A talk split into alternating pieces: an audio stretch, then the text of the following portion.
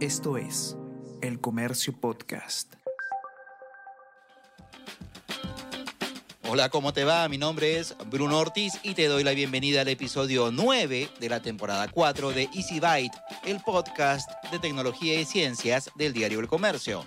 Seguramente en algún momento te ha pasado por la cabeza armarte tu propia PC poniéndole los componentes más power que puedas pagar y así tener la mejor máquina en casa.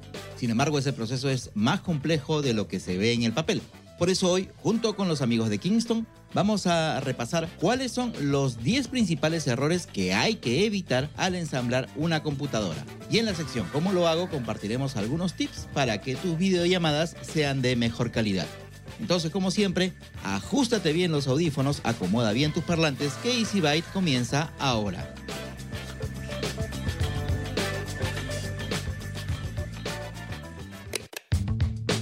Easy Byte. Podcast de tecnología del diario El Comercio. Noticias, lanzamientos y últimos avances en el mundo tecnológico con Bruno Ortiz.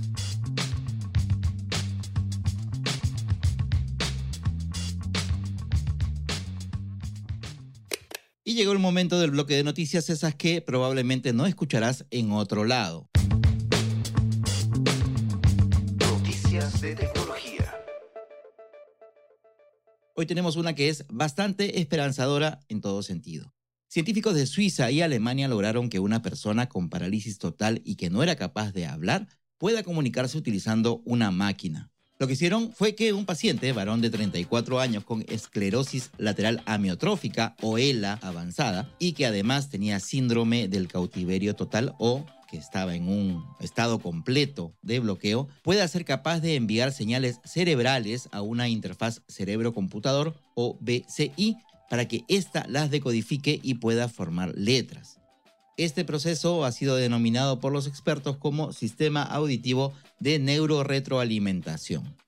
Es probable que te suene haber visto antes herramientas similares que le permitían a las personas con ELA hablar a través del movimiento de los ojos o de sus músculos faciales. Pero el tema es que en esta enfermedad, que es neurodegenerativa, llega un momento en el que el paciente pierde el control muscular y ya no es capaz de comunicarse de esa manera. Ahí es donde entra esta solución que consiste de dos microelectrodos intracorticales que son implantados quirúrgicamente en la corteza motora del cerebro del paciente. Durante dos años de trabajo, el paciente aprendió a generar actividad cerebral probando diferentes movimientos, señales cerebrales que son detectadas por los microelectrodos y después son decodificadas por un modelo de aprendizaje automático en tiempo real. Esta herramienta de inteligencia artificial mapea las señales para atribuirles un significado de sí o no y para descifrar lo que el participante quiere comunicar.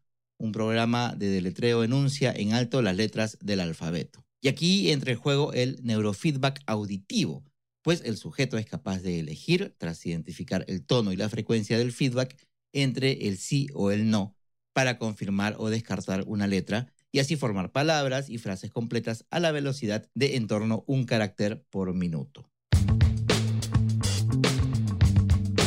¿Cómo lo hago?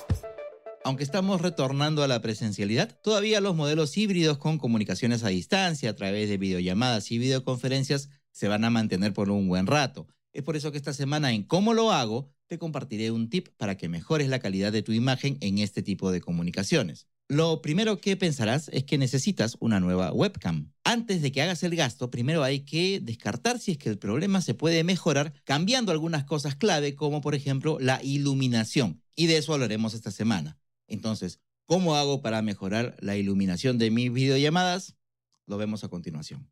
La clave es que la iluminación venga desde atrás de la cámara que estás utilizando. Puede ser una ventana, si deja pasar bastante luz, puede ser una ventana. Pero ¿cómo vas a hacer en los lugares donde no tengas acceso a esta ventana o de repente por las noches? En ese caso puedes utilizar una lámpara circular colocándola detrás de la cámara que te va a grabar o la cámara está incorporada en la computadora, detrás de la computadora. Eso sí, Trata de no ponerla directamente apuntando a tu rostro, sino a 45 grados, ya sea a la izquierda o a la derecha de tu cara. Si notas que la luz de la lámpara es muy fuerte, o si no estás utilizando estas lámparas circulares, sino simplemente un foco sobre tu rostro, es mejor que trates de difuminar esa fuente de luz. Y para eso puedes ponerle, por ejemplo, un papel cometa encima. Ahora, si tu mesa es oscura, es probable que la luz no rebote sobre ella y esto traiga como consecuencia que las sombras resalten ciertas zonas de tu rostro como las ojeras, la parte inferior de la nariz, etcétera, etcétera. Y esto te va a dar pues un aspecto no no muy agradable. Entonces, para evitarlo, puedes poner sobre la superficie de la mesa, por ejemplo, cartulinas o papeles blancos y de esa manera puedas mejorar el rebote de la luz. Con estos simples consejos vas a ver que la calidad de tus transmisiones en video van a mejorar bastante. Yo reciclo. Cuatro consejos para disponer de tus residuos correctamente en casa. 1. Separa tus residuos en aprovechables, no aprovechables, orgánicos y peligrosos. Los aprovechables se pueden volver a usar, envases de vidrio, papel y cartón sin manchas de grasa, por ejemplo. Los no aprovechables son servilletas, cubiertos, descartables, etc. Los orgánicos son los biodegradables y entre los peligrosos están las mascarillas, pruebas caseras, etc. 2. Almacena correctamente los residuos aprovechables y no aprovechables. Para evitar cualquier tipo de infección es necesario enjuagar el envase, dejarlo secar, compactarlo y almacenarlo en un tacho, cesto, caja o bolsa. Lo recomendable es que en este caso como en el de los residuos no aprovechables, las bolsas se rocíen con una solución de lejía y agua. 3. Es necesario identificar claramente cuando una bolsa contenga residuos biocontaminados. Los residuos peligrosos biocontaminados, como las mascarillas, guantes, pruebas caseras, etc., deben almacenarse en una bolsa especial. Luego, esta debe ser colocada dentro de otra bolsa y rociarla con una solución de lejía y agua y luego colocarle un distintivo que la identifique como residuo biocontaminado. 4 disponer de los residuos en los lugares y horarios establecidos de acuerdo con cada municipio. Es importante respetar los horarios de recojo de residuos para colocarlos a la hora más próxima a este. Si tienes un contenedor especial cerca de tu vivienda, debes usarlo. Si hay un día específico para el recojo del material reciclable, también debes respetarlo. Yo Reciclo es una campaña del diario El Comercio que busca concientizar a los peruanos sobre la importancia del reciclaje para cuidar nuestro planeta.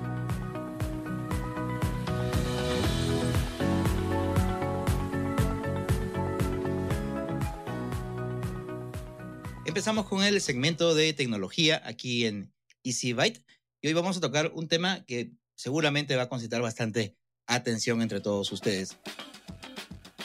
Uno de los problemas que tenemos regularmente, sobre todo cuando vamos a pasar por una actualización tecnológica con las herramientas que tenemos en casa, tiene que ver con qué computadora me compro tenemos varias opciones. Podemos comprarnos computadoras que ya están ensambladas, que las podemos encontrar en tiendas por departamento, en el retail, etcétera, etcétera.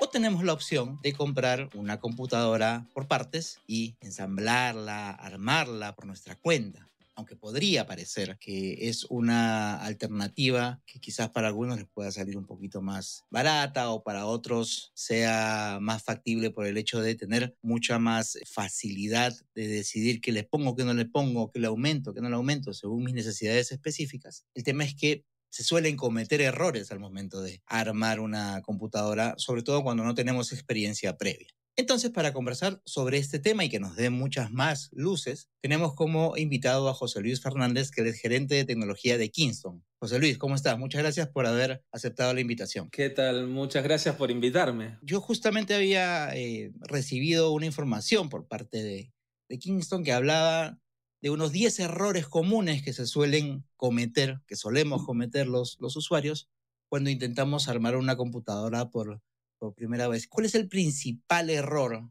en el que solemos caer cuando nos embarcamos en este tipo de proyectos. También ya los que peinamos canas o en mi caso los que ya no tenemos ni pelo, de tantos años eh, trabajando en la industria eh, y, con muchas máquinas ensambladas bajo el ruedo, una de las cosas que yo siempre veo es que mm, primero no hay que ser presa del entusiasmo, ¿no?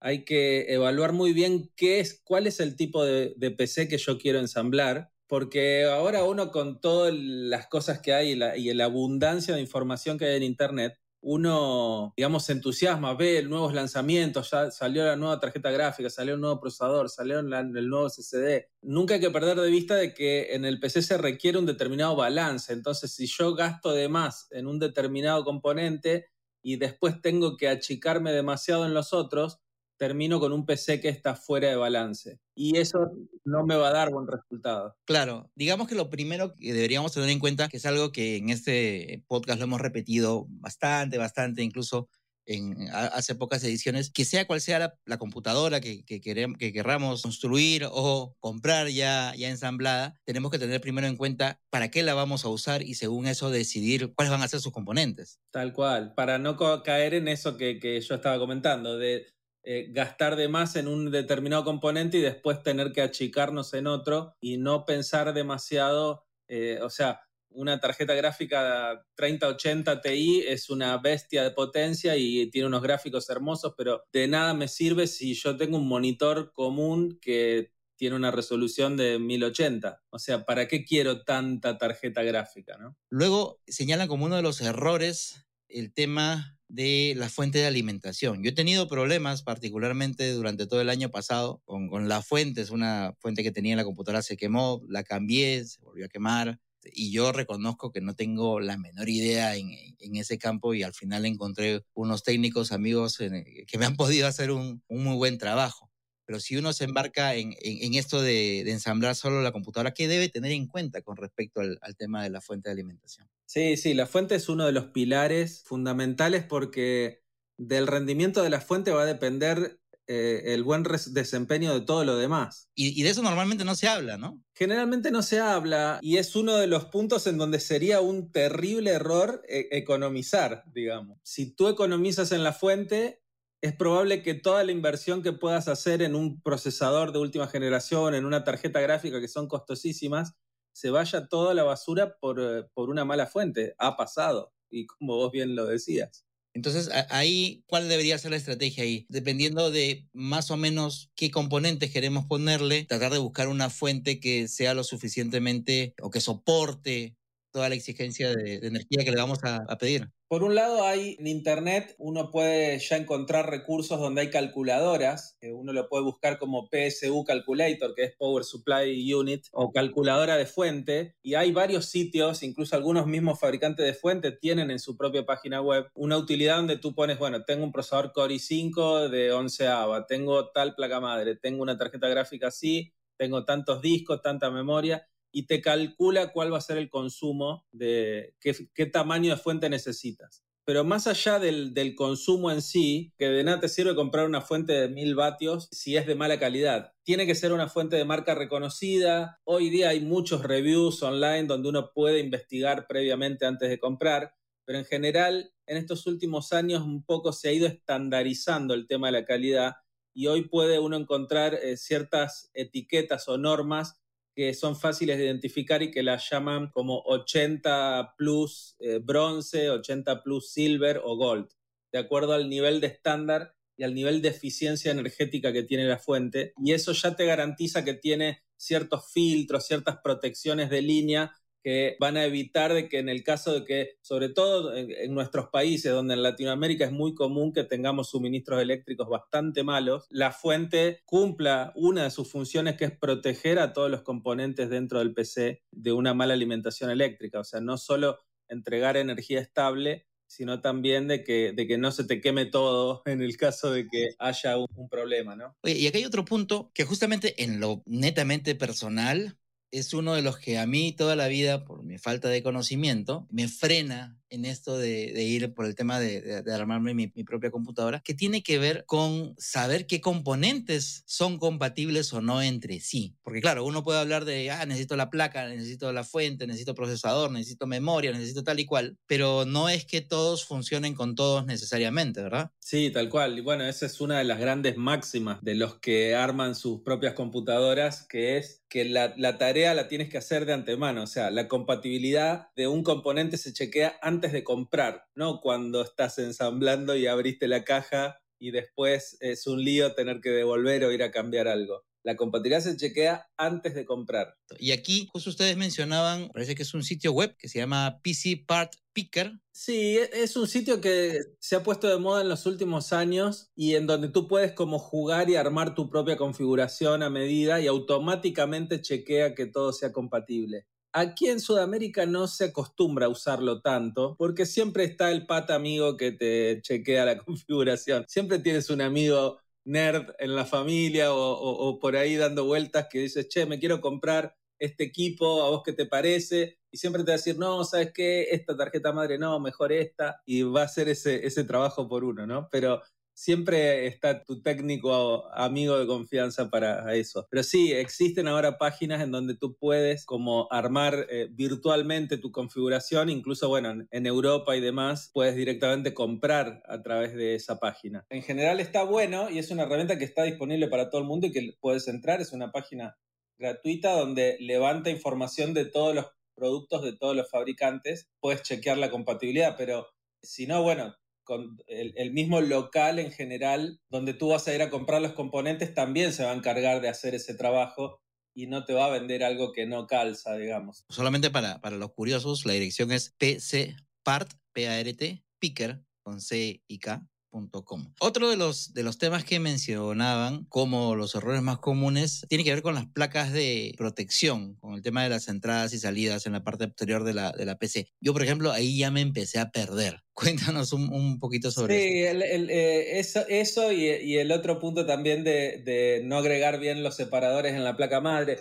Em, sí, son temas que, y, y te digo, aún a los más expertos nos pasa de tanto en tanto que, qué sé yo, a mí me pasó hace un par de años de que llevaba, no sé, un año sin ensamblar un PC y te pones a ensamblar con entusiasmo y después te das cuenta que tienes que volver atrás porque el orden de los factores aquí sí altera el producto y te pones a ensamblar cosas en la placa madre y cuando, vas a poner te das cuenta que te olvidaste los separadores o que te olvidaste de poner la placa I.O. Pones la placa madre, pones todos los tornillos, te das cuenta que te falta la, la placa I.O., que es esa, esa chapita que une los conectores traseros de la placa madre con el case, con el gabinete. Entonces, si esa placa no está, eso también funciona como una aislación entre la tierra del gabinete y, los conectores. Entonces, tienes que volver para atrás, sacar todos los tornillos, retirar la placa madre, volver a poner eso. Y como eso hay varias cosas dentro del proceso de ensamblado, con el cooler, cuando, eh, por ejemplo, vas a usar un cooler más grande que lo normal, y por ahí puedes llevar una placa de refuerzo en la placa madre del lado de abajo. Entonces, si te olvidaste de poner esa placa primero, a la hora de poner el cooler vas a tener que otra vez quitar la placa madre. Entonces, eh, el orden lo da la práctica también, ¿no? Pero hay que pensar cuidadosamente en todos los pasos a la hora de ensamblar. Claro, y ahí mencionaban también el tema de todos los separadores, ¿no? Y los elevadores de, ciertas piezas, ¿no? O sea, se necesita justamente para que todo calce correctamente, además. En el case, por ejemplo, ese es un potencial killer de la placa madre, porque tranquilamente podrías, si lo haces incorrectamente, puedes quemar la tarjeta madre porque los agujeritos para enchufar esos separadores, que generalmente son de bronce, el gabinete tiene múltiples agujeros para diferentes formatos. Entonces tiene agujeros para placas ITX, para micro ATX, para ATX. Entonces, dependiendo del tamaño que tenga la placa madre, se usan diferentes orificios dentro de, de la chapa del gabinete. Entonces, si tú pones, por ejemplo, una de esas torrecitas, un separador, en un lugar incorrecto donde la placa madre no tiene un agujero, cuando coloques la placa madre encima vas a apoyar arriba de eso y vas a puentear algún conector o algo y ahí puedes llegar a quemar la placa madre, con lo cual es un tema bastante crítico. Claro, y ahí también tenemos el tema de instalar los ventiladores de la manera adecuada, ¿no? Porque también al ser un, elemento clave para mantener todo en la temperatura adecuada, si se ponen mal, va a traer una serie de, de problemas. Sí, en general, como Tienes también el ventilador del CPU, el cooler, tienes eh, los ventiladores de la tarjeta gráfica, si es que tienes, y el mismo case también puede traer un par de ventiladores, o vas a agregar un radiador de water cooler, por ejemplo, tienes que pensar cuidadosamente cuál va a ser el flujo de aire dentro de ese case. Porque si todos los ventiladores soplan en direcciones opuestas, el aire caliente se va a quedar concentrado dentro del case y va a trabajar entonces el PC a más temperatura de la necesaria. Eh, generalmente se busca que, esos ventiladores generalmente en la, en la parte plástica, en el lateral, tienen marcada una flechita de cuál es la dirección en la que va a soplar. Entonces ahí tú consideras decir, bueno, los ventiladores que van en el frente del case los voy a hacer soplar hacia adentro, los ventiladores que están en la parte de atrás del case los voy a hacer soplar hacia afuera. Entonces, de esa manera genero una corriente de aire que eh, eh, asegura de que el gabinete quede bien ventilado. Si los pones mal, es lo que te digo, vas a terminar con problemas con una configuración súper ineficiente que va a generar temperatura uno en teoría podría pensar, oye, pero ¿cómo me voy a equivocar en, hacer esta instalación? Pero se trata de una parte tan delicada de toda la computadora que suelen haber problemas, que es el tema de la instalación del, procesador, de la CPU, que tiene piezas bastante delicadas. Sí, es un tema en el que generalmente es, es eh, lo, más delicado, donde, donde hay que respirar hondo, frenar un poco y hacerlo despacio, cuidadosamente. Como, si fuera una cirugía. Más o menos, porque esto no es ciencia de cohetes, pero he visto incontables casos donde no, todo entusiasmado, sobre todo cuando estás ahí con un amigo ensamblando y levantas el CPU, quitas la tapa en la placa madre, por ejemplo en los procesadores Intel, donde los pines están en la placa madre, y de golpe, por apurado, se te suelta de la mano el CPU y golpea directamente sobre el zócalo y rompe una patita chao, adiós placa madre, eh, ¿entendés? Entonces, eh, es, eh, es, un segundo de descuido, pero que te sale carísimo. Entonces, no lo he visto una vez, lo he visto unas cuantas veces. Carísimo en todo sentido, ¿no? O sea, desde lo económico hasta el tema del tiempo y, todo lo que uno invierte en esto, ¿no? Lo mismo en los procesadores AMD que tienen los pines del lado del procesador también. Asegurarse que en la placa madre hay una, un triangulito en la esquina en donde eh, está marcado hacia dónde va el CPU y en el CPU hay otro triangulito que indica cuál es la dirección correcta de inserción y asegurarse de que no haya ningún pin eh, que esté doblado, que calce sin fuerza por eso esos zócalos se llaman eh, SIF, cero fuerza de inserción, y eh, asegurarse de que, no apretar y, y, terminar doblando o quebrando uno de los pines del procesador que también te termina saliendo súper costoso. Escucha Primera Llamada. Podcast coproducido entre el Diario El Comercio y Decibel 85, dedicado a las artes escénicas donde todos los jueves a partir del mediodía el periodista Juan Diego Rodríguez Basalar conversa con destacados representantes de las artes escénicas latinoamericanas. Escúchalo en la sección podcast de El Comercio o a través de Spotify, Apple Podcast y Google Podcast.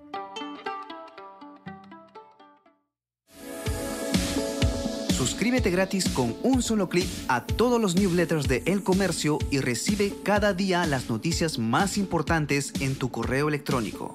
Mantente al día de los últimos sucesos de El Perú y el mundo con contenido exclusivo y elige los temas que quieres recibir, según tu interés.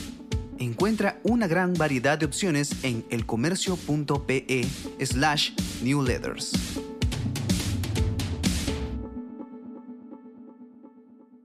Y también hay, justamente antes de, movernos de esta pieza tan importante como es el, el, procesador, hay otro problema relacionado con, digamos, el proceso de la instalación, que es la aplicación de la pasta térmica, que sirve justamente para controlar un poco el calor del, del trabajo de esta pieza, ¿no? Sí, eso es, fundamental porque, y después eh, insertar correctamente el, el, cooler, ¿no? Y que quede haciendo buena presión, que quede realmente eh, cierre, digamos, la brecha entre eh, entre el cooler y el procesador esta pasta térmica.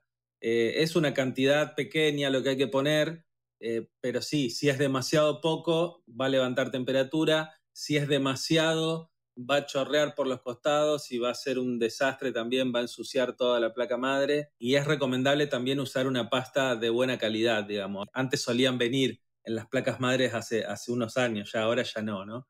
Pero solía venir como un sachet blanco chiquitito con una, con una pasta de silicona que era espantosa, digamos, como, como disipación eh, y que todo el mundo la usaba porque era lo barato que venía en la caja del, del Boar, ¿no?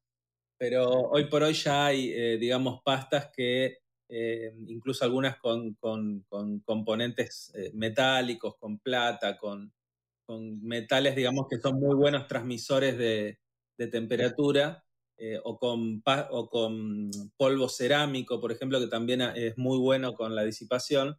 Eh, y no es, no, no es, algo muy caro. Para alguien que planea, digamos, armar, eh, digamos, algunas PCs, uno compra un pomito bien pequeño de, de 5 gramos que te sirve tranquilamente para ensamblar, no sé, 10 PCs. Entonces, vale la pena hacer ese gasto y comprar una buena pasta térmica que, que, te va a, entregar un buen funcionamiento. Y aunque parece un trabajo sencillo, el colocar las memorias también puede convertirse en una tarea un poco, poco peligrosa, ¿no? Sí, sí, por eso, eh, eh, el tema de ensamblar un PC es algo que, se debe hacer con cuidado y, por eso hay mucha gente que se dedica profesionalmente eh, y es como hobby también es, es muy gratificante, pero bueno, en esto a veces uno aprende cometiendo errores. En, el caso de ensamble PC, los errores suelen ser costosos. Pero em, sí, hay que obviamente colocarlo con cuidado. lo fundamental a la hora de elegir la memoria es, eh, como uh, retrotrayéndonos a lo que hablábamos al principio, buscar un conjunto de memoria que sea no solo compatible con el equipo, sino que sea óptimo para el equipo. Por ejemplo, hoy eh, una de las cosas que nosotros estamos empujando mucho es que la gente ponga memorias de 3200 MHz en vez de 2666, que es la frecuencia estándar que todo el mundo vende y que todo el mundo pide. Eh, hoy ya cualquier procesador nuevo de AMD o de Intel ya soportan nativamente 3200 MHz. Entonces, eh, comprar una memoria de menos de esa frecuencia ya es como que estás limitando de alguna forma el equipo que estás ensamblando. Entonces, y una de las últimas recomendaciones que ustedes dan, o digamos, o que se señalan como, como dentro de los errores más comunes, es el conectar los cables en donde no se debe, ¿no? Sí, viene, viene atado a la última también, que es eh, leer el manual. De hecho, hay un, hay un término en inglés eh, muy conocido sobre eso que, que se llama RTFM, que es eh, básicamente se traduce como lee el maldito manual.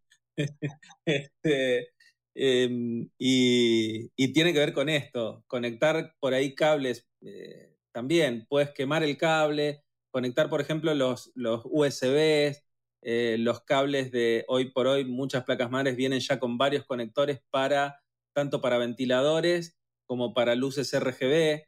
Entonces, eh, errarle y poner uno en el otro, por ahí puedes pasar desde que no funcione hasta que se te queme un cable, porque eh, una placa madre trabaja con diferentes voltajes. Tenés 5 volt, tenés 3,3. O romper, romper conectores, pines, ¿no? Claro, entonces si conectas uno de un voltaje en otro que trabaja a otro voltaje, y ahí es donde hay un potencial de problemas. Entonces sí, el otro, el otro tip que, bueno, no está en la lista de ese documento que presentó Kingston, pero, pero que es sumamente importante hoy como tip a la hora de elegir tu configuración, es el tema del SSD. Que, que discúlpame, esa es una, una de las dudas, eh, sobre todo de quienes recién están empezando a actualizar sus computadoras o ya sean laptops o de escritorio, que si bien ya es una tecnología que tiene bastante tiempo en el mercado, todavía no es muy familiar para muchas personas, ¿verdad? Sí, hoy, ya se está convirtiendo en familiar y de hecho la mayoría de las, de, por ejemplo, de los laptops nuevos que se venden, ya te diría que eh, más de la mitad ya viene con SSD de fábrica y de hecho muchos clientes nos consultan, bueno, me compré este laptop, ¿qué SSD Kingston le puedo poner para agrandar el que ya viene de fábrica? Pero sí, todavía hay muchísimos PCs dando vuelta que, confían en el viejo disco mecánico, el disco duro, y realmente la gente que hace el salto y, cambia por una unidad de estado sólido eh, nota una diferencia realmente descomunal en el comportamiento del, PC, ¿no? De hecho, cada tanto sucede que yo mismo por ahí a veces hago ese upgrade para algún familiar o algún amigo y no lo pueden creer, cuando reinicias el equipo después de cambiar el disco, eh, es otro equipo, digamos, o sea, el, funcionamiento es totalmente más ágil eh, y más eficiente y te, te deja de hacer perder tiempo el equipo, ¿no? Más aún con el, advenimiento de las nuevas unidades que han entrado en este último año y medio, digamos, un poco con la pandemia, em, se dio otra transición tecnológica que es que ya está pasando a segundo plano el SSD SATA, o sea, el SSD convencional, que usa el mismo conector que el disco duro, ya está dejando paso a una nueva generación de unidades que, se, que usan otro conector que se llama M.2 y un nuevo protocolo que se llama NVMe, que son cuatro o cinco veces más rápidas que un SSD SATA. Que, que, digamos que esos también se estaban, digamos, también ya tienen un tiempito dando vueltas, pero claro, todavía no se habían convertido en como que en el estándar. Claro, hoy por hoy, ¿por qué se están convirtiendo en el estándar? Porque están al mismo precio que un SSD convencional. Y eso es lo que está acelerando muchísimo la adopción de este tipo de dispositivos. Y también por el hecho de que hoy si vas a ensamblar tu PC, te diría que en un 95% tenés chances de que la placa madre que compres tenga un slot M.2 y puedas usar este tipo de unidades. Entonces, tenés todas las ventajas. Si la placa madre que vas a usar lo soporta y esta unidad es igual de barata que un SSD común, entonces, ¿por qué no usarla, digamos? Y eso es lo que está generando una adopción muy rápida y muy marcada en todos los países de la región. Claro, José Luis, ha estado bastante interesante todo lo que hemos conversado. En realidad nos hemos pasado un poquito más del tiempo que, estaba estipulado, pero creo que toda la, charla y todos los datos y, toda esta información que has compartido va a ser de bastante utilidad para, para quienes están escuchando este podcast. Más bien, no sé si tú quisieras agregar algo más, dar alguna recomendación final para quienes quieran eh, embarcarse en, en, esta tarea que en realidad, si bien hay que tener cuidado, es bastante eh, gratificante, calculo, para quienes lo quieran hacer, de poder armar una computadora desde cero. Absolutamente.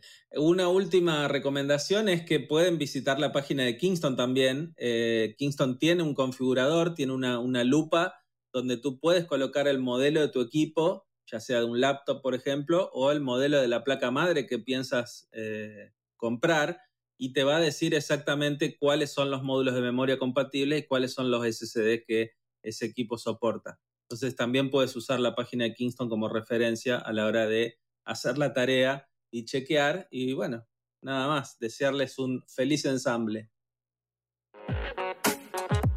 Como todas las semanas te invito a suscribirte a Vida y Futuro, mi newsletter en la web del comercio. Así vas a recibir de manera gratuita todos los domingos antes del mediodía una breve columna de mi autoría, así como un resumen de las mejores y más interesantes noticias de ciencia y tecnología que hemos publicado en el comercio.